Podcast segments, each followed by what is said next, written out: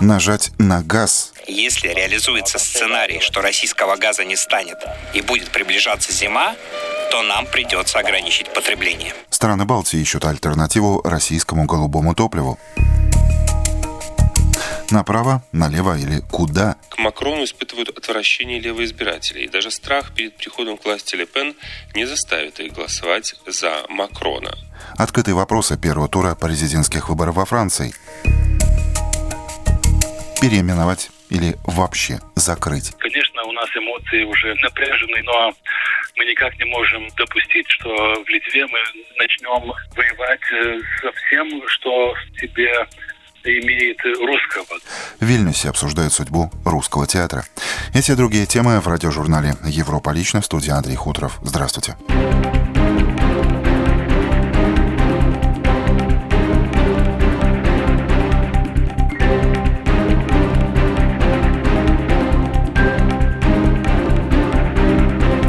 Страны Балтии намерены слезать с российской газовой иглы, чтобы не финансировать действия России в Украине закупками голубого топлива.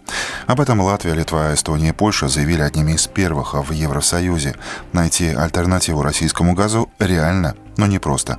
О том, как это видится в Эстонии, обозреватель актуальной камеры телеканала ЭТВ+, Дмитрий Куликов. Газ в Европу поступает из разных стран. Самый большой объем, примерно треть, поступает из России. Примерно 150 миллиардов кубометров из 500. Но есть и другие страны, которые обеспечивают Европу газом. По трубопроводам он идет из Норвегии, Азербайджана, Ирана и Северной Африки. Плюс поставки жирного природного газа морем. Зависимость крупных экономик Европы – Австрии, Германии, Болгарии Словакии – не позволяет Евросоюзу целиком отказаться от российского газа, который поступает по Северному потоку-1 через Польшу, Украину и Турецкий поток с юга. Более половины поставок газа в Германию происходит из России. У них нет терминалов сжиженного газа вообще. Основная часть СПГ-терминалов находится в Южной Европе. Оттуда можно было бы немало поставлять на север, но технически этого не позволяет делать пропускная способность трубопроводов. То есть Германия не может обойтись без закупки российского газа. Именно по этим причинам Германия, Австрия, Словакия и другие сразу же отреагировали, что в этом году они не смогут обойтись без российского газа. В страны Балтии газ на 80% также поступает из России. В Эстонию он идет через Нарву и Вярску, в Латвию через Лухама, в Литву через Котловку. Эстония также соединена с Финляндией Балтик-коннектором, а Литва в мае соединится с Польшей. В Литве еще есть свой терминал жиженного газа и газовоз «Индепендент». Удача стран Балтии в плане обеспечения газом в том, что в латвийском Инчукалсе расположено гигантское газохранилище, куда помещается около 20 тераватт газа. Этого хватит, чтобы на две трети обеспечить общее потребление газа всеми странами Балтии.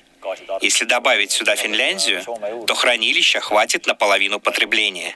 То есть этого недостаточно. Если реализуется сценарий, что российского газа не станет и будет приближаться зима, то нам придется ограничить потребление. С тем, что альтернативного газа нам не хватит, согласны в компании «Эстигаз», которая около 80% голубого топлива покупает у «Газпрома». Если мы сейчас посмотрим э, потребление э, газа, четыре страны вместе, Финляндия, Эстония, Латвия, Литва, все страны вместе потребляют 6 миллиардов а возможность при альтернативном путям, если даже э, все работает на максимуме, где-то 4-5 миллиардов. Так что не хватает, и действительно надо один терминал СПГ еще строить. Для того, чтобы отказаться от российского газа в нашем регионе, необходим консенсус четырех государств – Эстонии, Финляндии, Латвии и Литвы. И сейчас правительства этих стран ломают голову над этим. Отчасти вопрос был решен. Эстония вслед за Литвой приняла решение полностью отказаться от российского газа, переориентировавшись на поставки СПГ. Этому предшествовали переговоры с нашими прямыми и не очень соседями. Причал с терминалом по перегрузке жиженного газа будет построен в Эстонии, поскольку у наших соседей возможности возвести его к осени нет, заявил министр экономики Тави Ас. Конечно, все государства сейчас ищут свои возможности заинтересованы тем, что э, сделать что-то вместе. И сейчас идет процесс оформления такой совместной э, работе с судом. В принципе, да, все понимают, что, конечно, сделать это вместе это дешевле для всех, А во-вторых, все э, видят э, то, что надо иметь какой-то план и на этот э, осень. Стоимость строительства терминала оценивается в 20 миллионов евро. Параллельно идут переговоры Эстонии, Финляндии и Латвии о совместной аренде газовоза танкера. Стоимость ежегодной аренды более 50 миллионов евро. Поэтому логично, что в складчину дешевле. Кстати, сегодня появится и ясность, каким путем пойдет Латвия. Министр экономики Янис Виттенберг возвращается сегодня из Америки, где он накануне проводил переговоры об альтернативах российскому газу.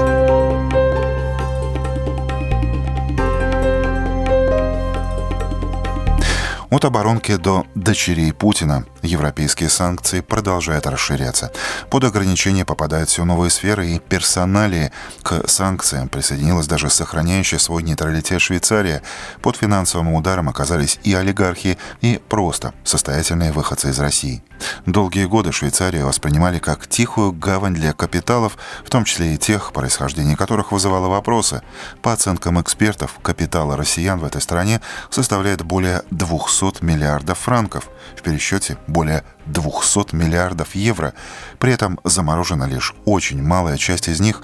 Почему, объясняет коллеги с Deutsche Welle. Если кто и знает тайны финансового центра Швейцарии, так это он – Сильвен Бессон – журналист-расследователь. В течение многих лет он исследует систему притока финансов в Швейцарию.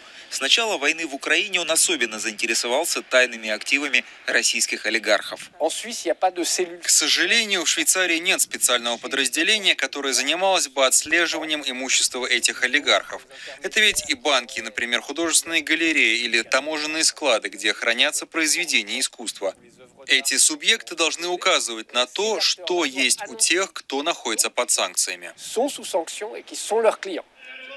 Положение об обязательном уведомлении источника средства работает либо крайне медленно, либо не работает вовсе. На акции солидарности в Берне президент Украины Владимир Зеленский призвал Швейцарию предпринять, наконец, более активные действия против олигархов и их огромных состояний. «Сделайте что-нибудь против людей, которые развязали эту войну», призывал Зеленский. Украинский президент имеет в виду, например, Романа Абрамовича, чей роскошный лайнер в настоящее время запаркован в аэропорту швейцарского Базеля. В списке международных санкций и Алишер Усманов. А еще есть Геннадий Тимченко, доверенное лицо президента России Путина и один из самых богатых нефтетрейдеров в мире. Его владение на Женевском озере стоимостью 18 миллионов швейцарских франков имеет даже подземный теннисный корт. Швейцария – рай для олигархов, с сожалением констатирует член Национального совета этой страны Роджер Нордман. Этому есть две причины. Хорошая и скрытая от посторонних глаз жизнь и оптимальное место для управления богатством. Поэтому олигархи именно здесь пытаются разместить или даже спрятать свои деньги. Поэтому все они здесь. Предполагается, что специальная рабочая группа ситуацию изменит. Ей предстоит найти гигантские состояния российских олигархов. Противники создания такой группы уверены, что с ее появлением Швейцария утратит статус защищенного финансового центра. Мы немедленно потребовали, чтобы в Швейцарии была создана отдельная оперативная группа, по примеру США или Германии, так как необходимо полностью отследить эти сложные структуры собственности с подставными лицами, акционерными обществами и так далее. Иначе олигархам слишком легко скрывать свои активы, и нельзя ничего с этим поделать. Даже специальная рабочая группа не сможет изменить тот факт, что за последние, скажем, 10-15 лет была создана своего рода культура гостеприимства для этих олигархов, а именно для людей из окружения Путина. Журналист-расследователь Сильвен Бессон не сомневается, что статус Швейцарии как финансового и торгового центра существенно изменится после введения санкций. Швейцарцы высказались за санкции просто потому, что это вторжение в Украину – колоссальное преступление. Ему нет никакого оправдания. Иными словами, если санкции будут действительно реализованы, а активы действительно отслежены, это, вероятно, станет концом Швейцарии как рая для олигархов. Добавлю, что в Латвии сумма замороженных активов, попавших под санкции россиян, измеряется сотни миллионов евро. Впрочем, каждая новая неделя открывает новые факты имущества и бизнес, которые вот-вот будут заморожены.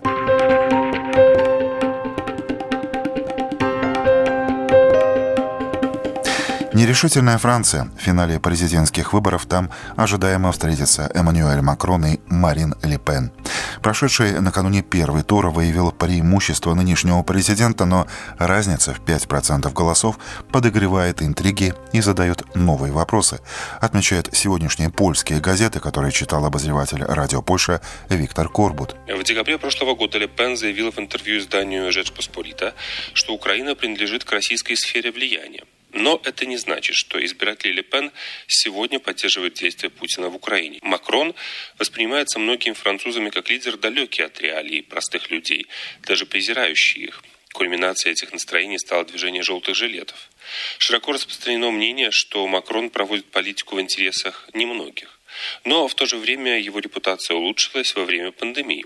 Особенно благодаря огромным субсидиям, которые выделялись государством для сохранения рабочих мест. Сегодня индекс доверия к Макрону составляет 43%. Это самый высокий показатель с 2017 года. Однако, читаем в Жеж Посполита, к Макрону испытывают отвращение левые избиратели, и даже страх перед приходом к власти Ле Пен не заставит их голосовать за Макрона – Популизм завоевывает Францию, и это связано с тем, что в течение многих лет французы испытывали огромное разочарование, даже гнев по отношению к политическому классу. Французская «Le Monde» называет победу Эммануэля Макрона в первом туре победой с горьким привкусом. Франс Пресс обращает внимание и на то, что это была самая низкая явка за последние 20 лет. Это первые выборы с таким количеством людей, которые до последнего не знали, за кого будут голосовать, потом меняли свое мнение, а потом и вовсе не пришли, отмечают коллеги. На Латвийском радио 4 радиожурнал «Европа лично» и далее у нас новости из Чехии и Литвы.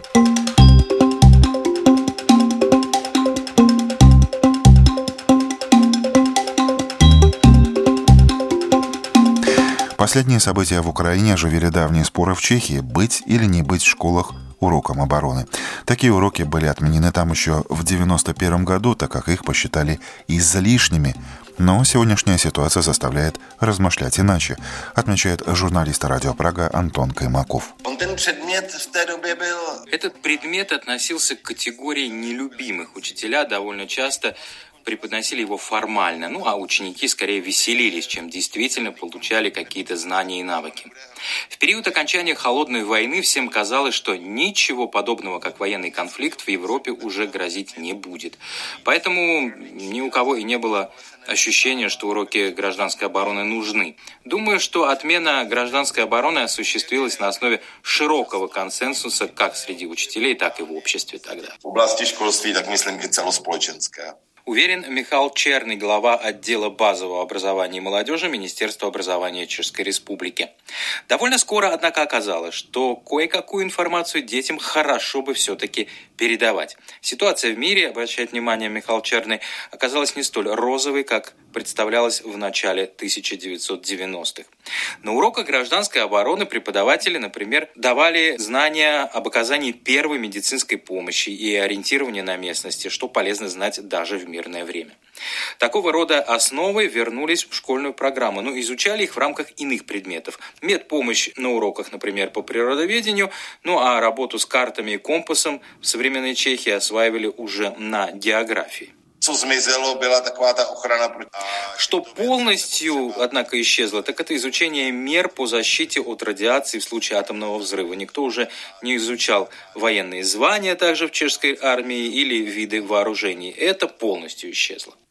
Tohle skutečně z kurikula zmizelo úplně. В связи с войной в Украине вновь возникают дискуссии о возобновлении предмета гражданской обороны в чешских школах. При этом ряд сторонников этой идеи склоняется к тому, что и способ преподавания должен быть похож на то, что имело место в 20 веке. Подготовка к конфликту с использованием конвенционального оружия, ну, как сегодня в Украине, и его последствия. В Латвии уроки обороны или защиты Родины пока проходят в экспериментальном порядке, в том числе и в школах Даугавпилса, как обязательный предмет в учебной программе они появятся через два года.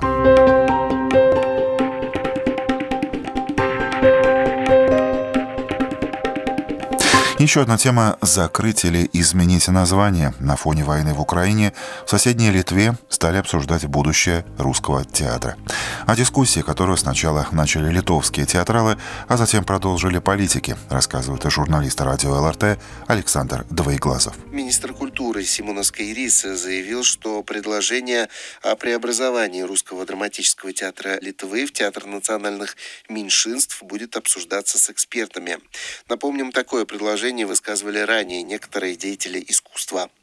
Председатель комитета по культуре Витутас Юзапайтис говорит... Я уверен, что переименование театра абсолютно ничего не даст, потому что это ну, только замена вывески. Может, мы должны начинать говорить об изменении концепции самого театра как такового. Потому что все мы знаем историю, знаем, когда и зачем и кем был э, основан этот русский драматический театр да, после Второй мировой войны. Это был инструмент пропаганды большевистской и советской культуры. Но в 90-й год, когда мы завоевали независимость обратно, да, этот театр и эти люди, которые тогда работали, э, очень а, такие знаменитости, да, они абсолютно стали на сторону независимой Литвы. И тогда никому в голову не пришло, что надо заменить как-то это название. Конечно, сейчас, когда мы видим эти ужасы, которые творит э, российский фашизм, ну, можно так сказать, конечно, у нас эмоции уже напряжены и все такое, но мы никак не можем допустить, что в Литве мы начнем воевать э, со всем, что в себе имеет русского, да, и сейчас мы говорим на русском языке, у нас есть в русском языке программа, да, так что люди, которые живут и, и говорят на этом языке, абсолютно не виноваты. Те, которые литовские подданные и, и которые на стороне цивилизации и демократии, они знают и, и верят, что только демократический мир может быть в нашей стране. Так что, опять говорю, изменение название, не изменив концепции, что там может быть этот театр домом всех национальностей, которые проживают в Вильнюсе или в Литве. Конечно, это может быть. И сама директор театра Ольга э, Полевикова, она тоже сколько я слышал, она давая интервью, она то же самое говорила. И министр культуры абсолютно говорит о том же. Но это мы должны делать комплексно, в контексте, и все должны вместе и с театром тоже труппой театра и, и коллективом это все обсудить. Говорил председатель парламентского комитета по культуре Витутас Юзапайтис.